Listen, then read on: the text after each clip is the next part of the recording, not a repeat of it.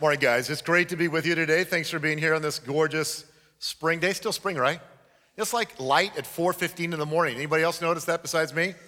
Which is cool. I like it. I'm good with that. Hey, we're going to uh, continue in our series Unoffendable today. We'll be in part two, taking a look at uh, what some call righteous indignation, and we'll be in uh, Mark the third tap chapter. If you've got your Bible or your Bible app, uh, encourage you to go to Mark the third chapter. We'll get there in just a bit.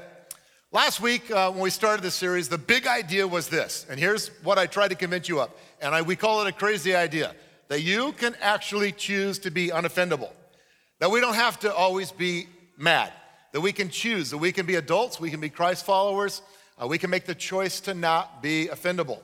In other words, you can choose not to take offense and get angry when someone does or says something mean or unfair to or about you. And it happens to us all the time. Uh, I received an email a couple months ago, two or three months ago, from a lady. So her very first time at East Point. I am um, pretty sure it was her very last time at East Point as well. And uh, it was a long and very harsh email. It happens. And she uh, didn't like the music, it was too loud. Didn't like uh, the songs. They were, you know, she didn't know any of them. She didn't like me because I was too loud and I didn't do, you know, verse by verse through the text. She didn't like James because he had a hat on. He had a hat on today too. And by, I just, by the way, in case you're wondering, if we were Jewish, we'd all be in hats. So it's cool. I don't care. It doesn't matter. God doesn't care either. But uh, she didn't like the ladies because they were too pretty. And she went on and on and on. It was quite long and quite harsh. Uh, I, I actually replied, and I was, believe it or not, I really was kind and loving to her. I was kind and loving, but I also made it clear we are not a church for everybody. And here's a little insight we don't even try to be a church for everybody. There are lots of great churches in this town, and many of the pastors are personal friends of mine that I have coffee with, I have lunch with.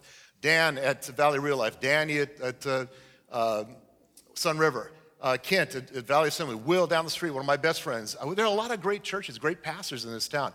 And one of the things that's cool about it is that they're all a little different. And we at East Point know that everything we do here is a bridge to some and a barrier to others. Some walk in and they see a former Kmart and me and Jesus, they go, cool, I like this. It's not very churchy. Others walk in, they go, Where's the rope? Where's the choir? What's up with the guys dancing around doing music? They don't like it. And so uh, we understand that we're not a church for everybody. My point in that is that I had to make a choice not to be offended. And you, we can choose to be unoffendable. And that does not mean, however, that we ignore the things that happen to us. It doesn't mean we ignore the offense.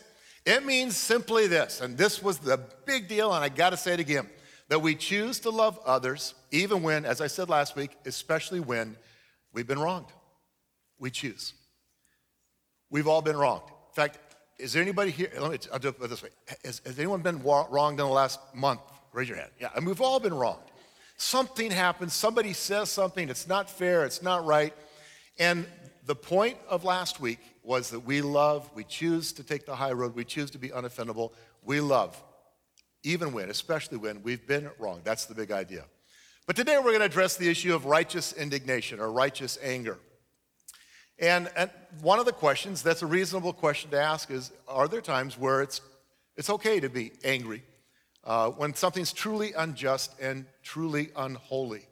And I know, because if you've read the book or if you've uh, listened to where we've been so far, you've probably thought, well, didn't Jesus get angry? Well, let's take, take a look at Mark chapter 3. Mark chapter 3, verse 1. Another time, Jesus went into the synagogue. And a man with a shriveled hand was there. So this guy's got a crippled hand, and he's there. Some of them, meaning the Pharisees, the religious right of the day, the guys who hated Jesus, some of them were looking for a reason to accuse Jesus. So they watched him closely to see if he would heal on the Sabbath. Jewish law forbade, forbade people to do any work, to do any labor on the Sabbath. They considered healing work. And so they were watching closely to see if Jesus was going to heal that guy. Verse 3 Jesus said to the man with the shriveled hand, Stand up in front of everyone. Gotta love Jesus. He doesn't like mess around. Uh, yeah, you? Uh, yeah, I know everybody's paying attention to you. Stand up. Stand in front of everyone. Then Jesus asked them, them again being the religious guys, the, the ultra religious, the, the Pharisees, the self righteous, which is lawful on the Sabbath? To do good or to do evil? To save a life or to kill? And I'm pretty sure at that point you could have heard a cricket fart. It was very quiet in that room says they remained silent. They didn't say a word. Verse 5, here it is. He looked around, Jesus looked around at them in anger and deeply distressed at their stubborn hearts. in anger and deeply distressed. And he said to the, to the man, Stretch out your hand. He stretched it out, and the hand was completely restored. Oh, I love Jesus. I just love him. Instantly, boom, there's this miracle of, of healing that happens in this guy. Can you imagine being that guy? You're standing up, everybody a little embarrassed. Now they're singling out you. In fact, you're handicapped and you're standing up at everybody. And, and Jesus, you know, asks a tough question. It's awkward. It's very tense. You can just cut it with a, a knife. And all of a sudden, Jesus says to the guy, stretch out your hand. Just, and as he does that, it's healed. Then the Pharisees went out and began to plot with the Herodians how they might kill Jesus. Needless to say, Jesus pushed a lot of buttons and it got him killed. Ultimately, these are the guys that, that killed him. And what I need you to see is Jesus definitely got angry. No doubt about it. In his book, Unoffendable, which I guess we've sold out here and all the local stores, it's not available. You can pick it up on Amazon probably. But the book that we're using, as I've used, is I ripped the title off and have read it twice. This book by Brant Hansen, Unoffendable, addresses the issue of righteous indignation. In fact, it's in chapter 13. And I agree with most, but not all of what he had to say about this particular side of anger. Now, for the record, I don't agree with everybody about anything. In fact, I've written five books, and sometimes I go back, and, why did I write that? I don't agree with that. So I many times I don't agree with my own myself. Things change, you know. I mean, I'm not talking about core issues of faith, but there, there are times opinions change, things happen. And there are some things in this book that I absolutely agree with, even in that chapter. I would agree with him that too often we have, and quote, so justified anger that we can't imagine doing the right thing without it. I agree with him that we have so justified anger that we cannot imagine not doing the right thing without being angry. I also agree with him in that chapter that anger and action are two very different things. This was very insightful. Anger and action are two very different things. And he said, and I agree, it's possible to, for, for, to, to, to supplant or to have what we would call righteous anger. And, in effect, we substitute action for a feeling. Instead of taking action, we congratulate ourselves for a feeling rather than doing something. Many years ago, I pastored a church. This is a long time ago, 20 years ago in Portland, Oregon. And uh, when I first showed up, it was a church that was in distress and trouble and struggling. Uh, one of the ladies that was there, her name was Jerry, uh, she told me about week two or three. She came up to me after service. She said, I was here before you came. I'll be here after you go.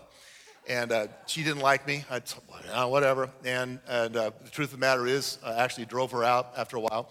She couldn't take it, didn't like me at all. It was very, very profound. But one of the things she didn't like about was that I had a very uh, evangelical heart. I, I want to reach the lost in that city, as I do here. And uh, she came to me one day. She said, "It's a long story. I'll give you the short version." She said, "We, uh, I've been involved in, in a, a pro-life movement, and I'm against you know, abortion, which I'm sure you are too. And and I, I want us to march as a church. There's this organization that we're organizing." a march downtown Portland, and then we're going to link hands across the city. And, and I want us to, as a church, I want you to promote that. And I looked at her and I said, uh, No, I'm not going to do that. Well, why not? I said, well, here's a couple of reasons. Reason number one is, of course, I'm pro life, but I'm trying to reach people, including women who've had abortions, and I don't want to alienate. I, I don't want to be thrown into the lump of the people who are just anti, uh, uh, the, the, haters, people who just seem to be opposed to everything, and, and that's often what Christians are known for. Said, no, I want to reach those ladies. And the minute I promote that thing, I alienate that whole group. By the way, side note, Three months later, a woman in our church got saved, and she told me, I've told this story before, she never would have stayed, never would have come if I had uh, joined that, that group. I said, No, I, that's not really who we are. And the second thing I said is because I'm tired of Christians who just rant and rave and scream and protest and raise their ugly banners, and they don't do anything. They're not doing anything to make a difference. And I looked at her and I said, Let me ask you a question. Are you willing to adopt a child from a single mom? Are you willing to financially support and help a, a single mom who's, who chooses to, to, to save that life and to have a baby. Uh, what are you willing to do? And she very adamantly said, I am taking a public stand. And I said, No, you're not. So the best way we take a stand is by action, not by an attitude. So I agree that sometimes it's possible for righteous anger to actually impede the taking of action because we congratulate, congratulate ourselves for feeling rather than actually doing anything about it. I agree with Hansen that too often the world looks at Christians as a group of self righteous hypocrites, patting themselves on the back for being angry, while actually doing very little, if anything, to set things right. And whether you like to hear that or not, that's the way the world perceives us. Did you know that? I don't think it's always true. Sometimes I think it's unfair. But by and large, we have been very good at vo- vocalizing our anger and we don't really do anything. Now, I agree. He also said this that we can recognize injustice, stand up for justice, and even sacrifice our lives fighting for it. And he says we can do that without anger. In fact, he promotes love as the best motivator. And of course, he's right. 1 Corinthians 13 if I don't have love, it doesn't mean squat. If I don't have love, it's nothing. Without love, it doesn't matter. And so, yes, of course, we have to have love. But he suggests that action does not need to be born out of anger. And again, I would agree with him. Action does not have to be born out of anger. However, here's where I disagree. I disagree with his conclusion that righteous anger can never be a godly motivator. I disagree.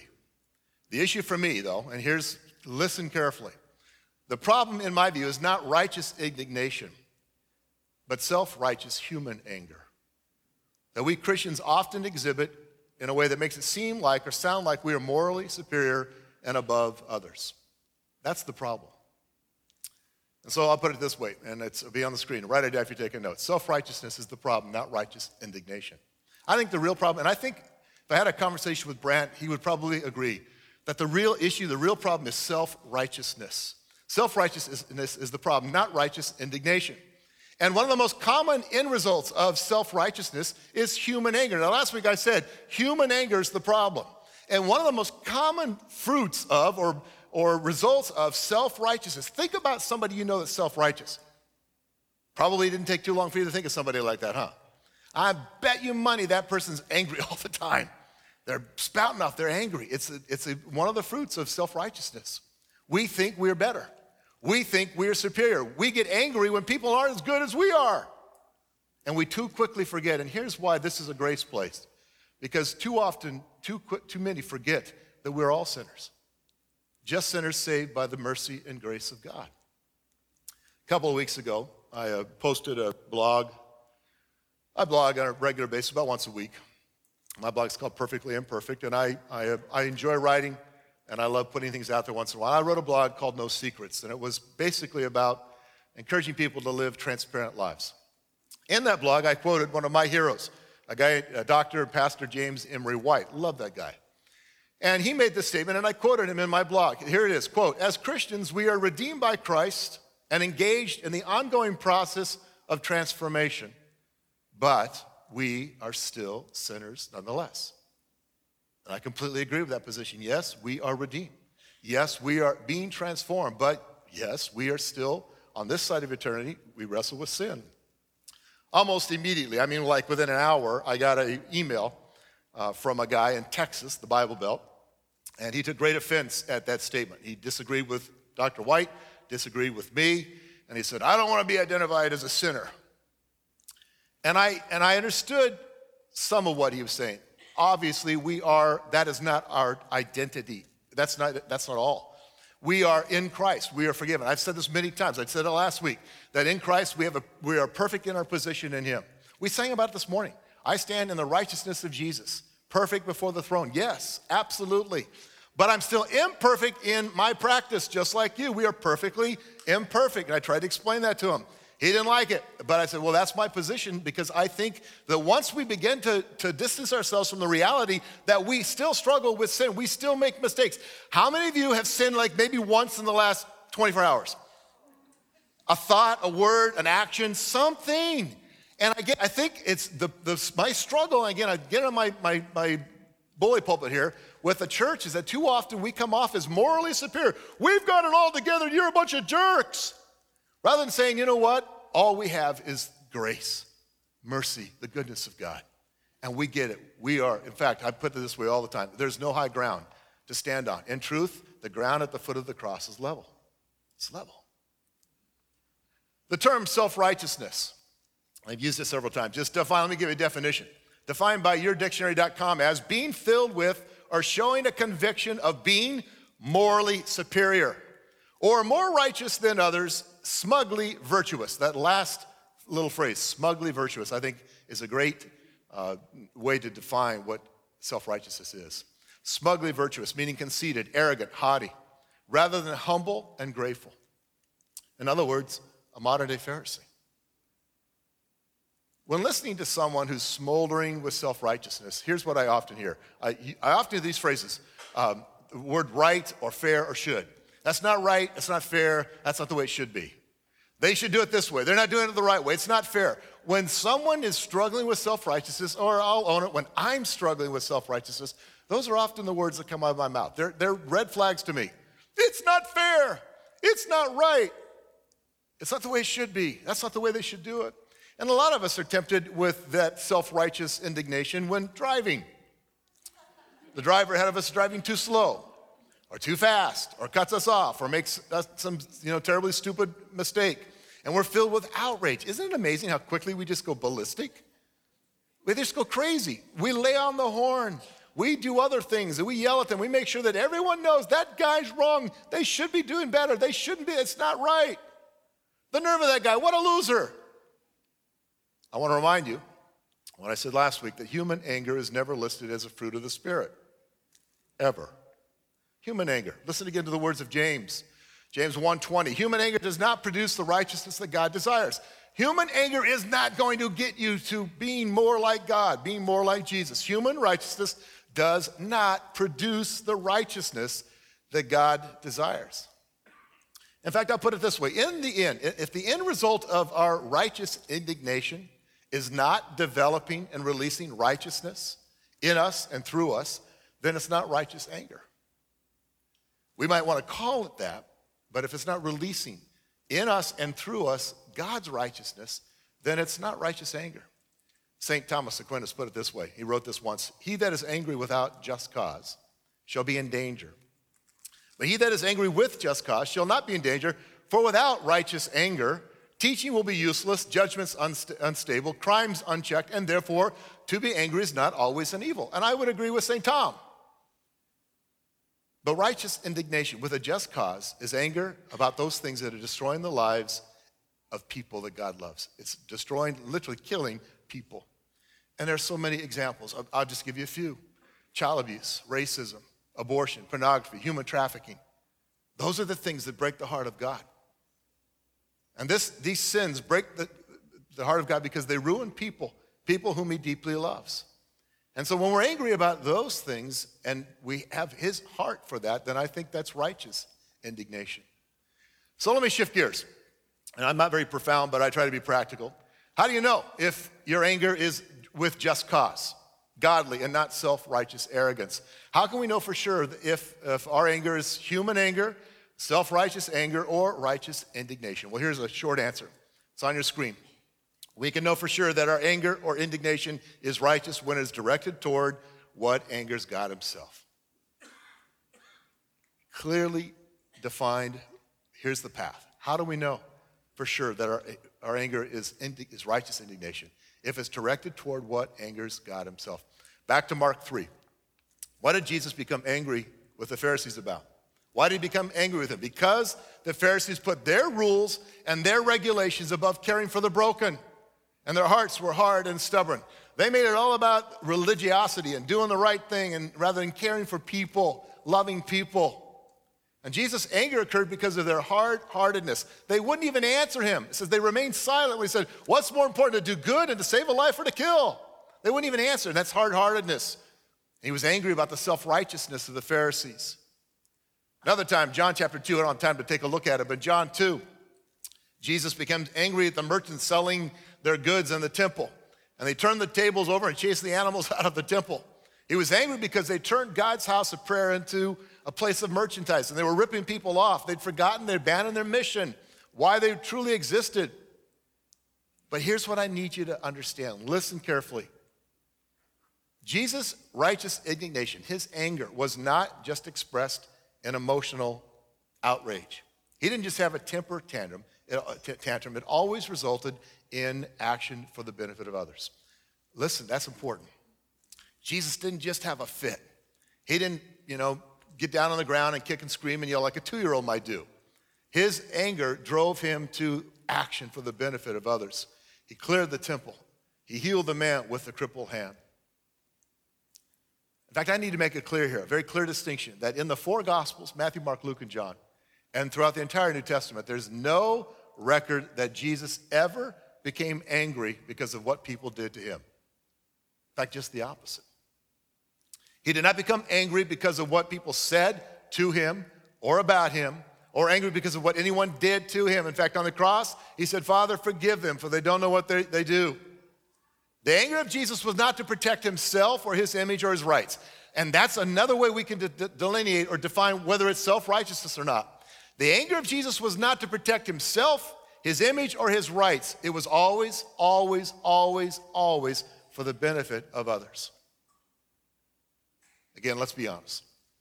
Often our indignation is not righteous because it's not otherly focused. And so it is self righteous, it's about us. We're trying to protect our reputation, our rights, our image, what we want. And sometimes when we say we're angered by the sin of others, what, you know, or angered by sin, what we really mean is we're, sin, we're angry at the sin of other people's sins, but, but not so much ours. We conveniently, conveniently forget that we're all recovering idiots. Again, that we're all uh, subject to, to failure.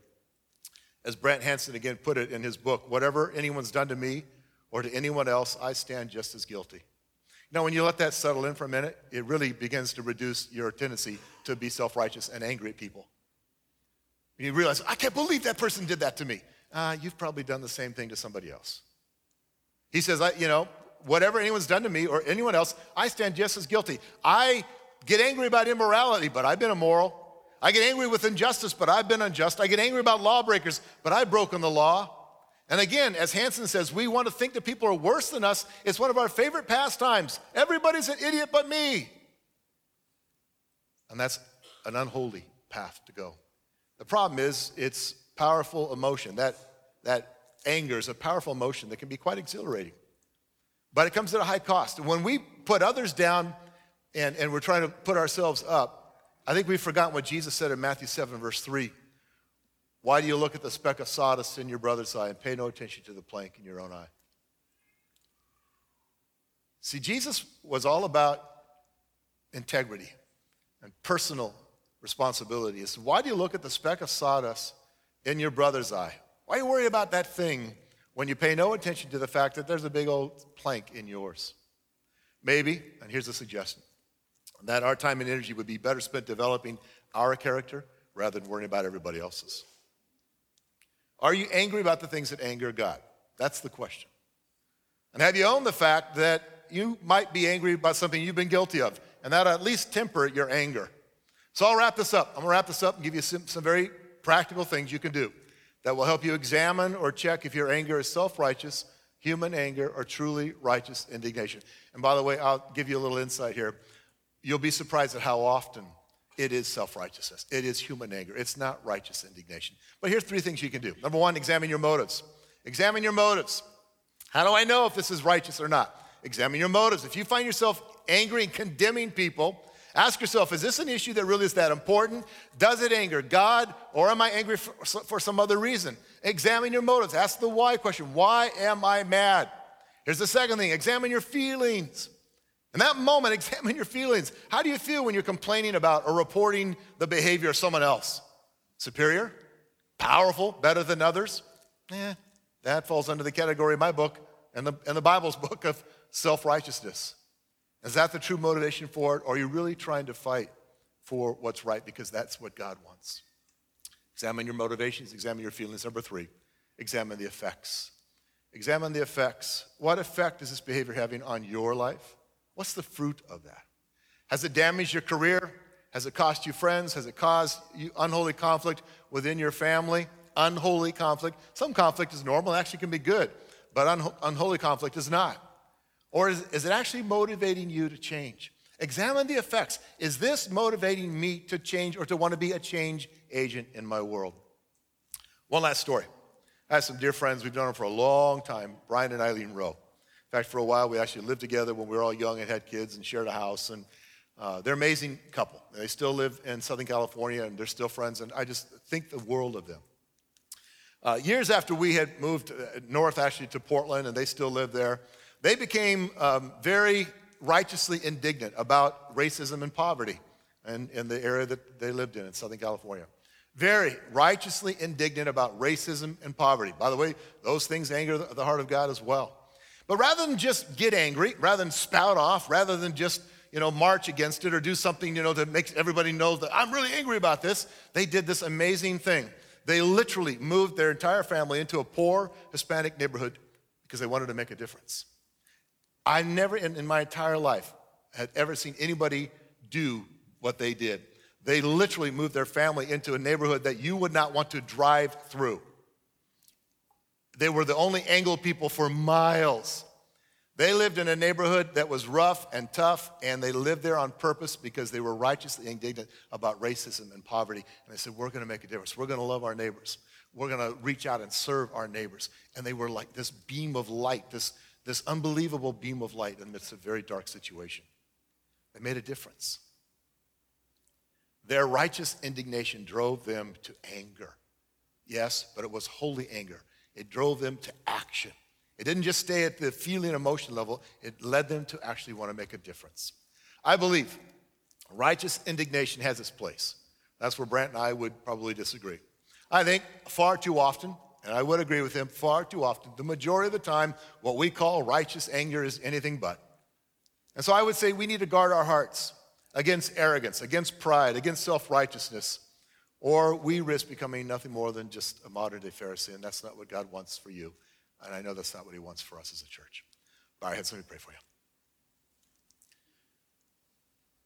Jesus, you modeled for us something that uh, I'm still learning. I'm still trying to figure out how to actually be more like you in this area. But I do know, I, I, I get this, God, that what you did was always for the benefit of others. It wasn't to protect yourself, Jesus. It wasn't to protect your rights or your reputation. It was because you loved and cared for others. And I, I wonder, Lord, I wonder what it'd be like for a church to not be known for what it is against, to not be known as haters, to not be known as those who, you know, make a stinking rally and, and, uh, and spew off all sorts of verbal assaults. What would be like to be a part of a church, Lord, where we do, where our righteous indignation motivates us to change the world we live in, to make a difference, to sacrifice as you did, to love as you did, to lay our lives down as you did for the benefit of others. God, I want us to be that kind of church. Known for what we do. Motivated by love? Absolutely. Motivated by a righteous indignation that says, I know God hates this. I know He doesn't, so I want to make a difference. I want to make a difference in the world I live in. Keep your head bowed and your eyes closed just for a minute. Maybe here today and you've not yet started your life as a Christ follower. And you've investigated Christianity and church. You've been kind of looking for a while, maybe thinking about it. But it's dawned on you, you know, um, I need God, I need a Savior. And you really haven't found a place like this yet that has said what we said today. We, we want to love, we want to stand on, on level ground, we want to embrace the cross because we all need His grace. And today you get it deeper than you have before. You think, man, if that's what it means, if that's what it is involved, then that's what I want. If today you're here and you're ready to begin your life as a Christ follower, or you're watching online, and you know it's time for you to say yes to Jesus, I'm going to pray a very simple prayer. What I'm going to ask you to do is make this prayer yours right now. Make my words your words. Make this your heart's cry to God. Father, thank you for sending Jesus to die for me, to live for me, to pay the price for my sin on that cross. And I, I, I get it. You love me. It was the love that of God that drove Jesus to the cross. It was the love for people that drove him to sacrifice his life. And I'm so grateful. This morning, I get it. You did that for me. And I confess to you right now, I need you. I need a Savior. I need forgiveness. I need mercy. I need grace. I need a new beginning. And right here, right now, I surrender my life to you. As you surrendered your life for me, Jesus, right here, right now, I'm surrendering my life to you. I'm yours. And the Bible says when we believe in our hearts and confess with our mouth that, that, that He is Lord, that He is the one we want to follow, that He is our Savior, that in that moment we become His kids, His children, His sons and daughters forever. We're, you're His. And in this moment right now, if you say, Yes, God, that's me, that's what I want, the Bible says you become in that instant in that nanosecond, you become holy, righteous before God. Still a long ways to go in your practice, but your position now is you're perfect before the Lord. That's what He did, that's what He's done for you. Lord, seal that reality in our hearts. Let us leave here today, all of us, whether we began our journey today or we've been walking with you for a long time. Seal in our hearts that we belong to you because of what you've done, and then help us to be more like you. And that's my prayer, and I pray it in Jesus' name. Amen. Let's stand together. We're going to finish one last song. It's one of my favorites. That's a song that declares the goodness of God, which is why we're here today. Let's worship together. I'll come back and wrap it up. He is perfect in all of his ways, and his ways are always for the benefit of others. Even when God is righteously indignant, it's because he wants people to change, grow, and live. What breaks my heart is the name of God, the name of Allah. Tragedy has happened again and again and again. I suspect there's some religious reason what happened in Orlando this morning happened. Somebody took a self righteous act and took the life of many, many people. People that God loves, people that He cares about.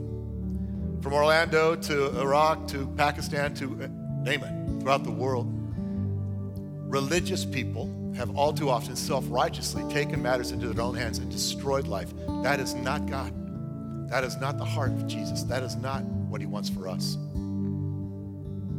Righteous indignations. We're angry at the things that damage and hurt and kill and destroy. And angry at the things that anger God. And we're driven then to make a difference. I hope you know that this church is about making a difference in this city, in this region, in this world. We're here for that very reason. Because I believe that we can change. We can be change agents for the kingdom.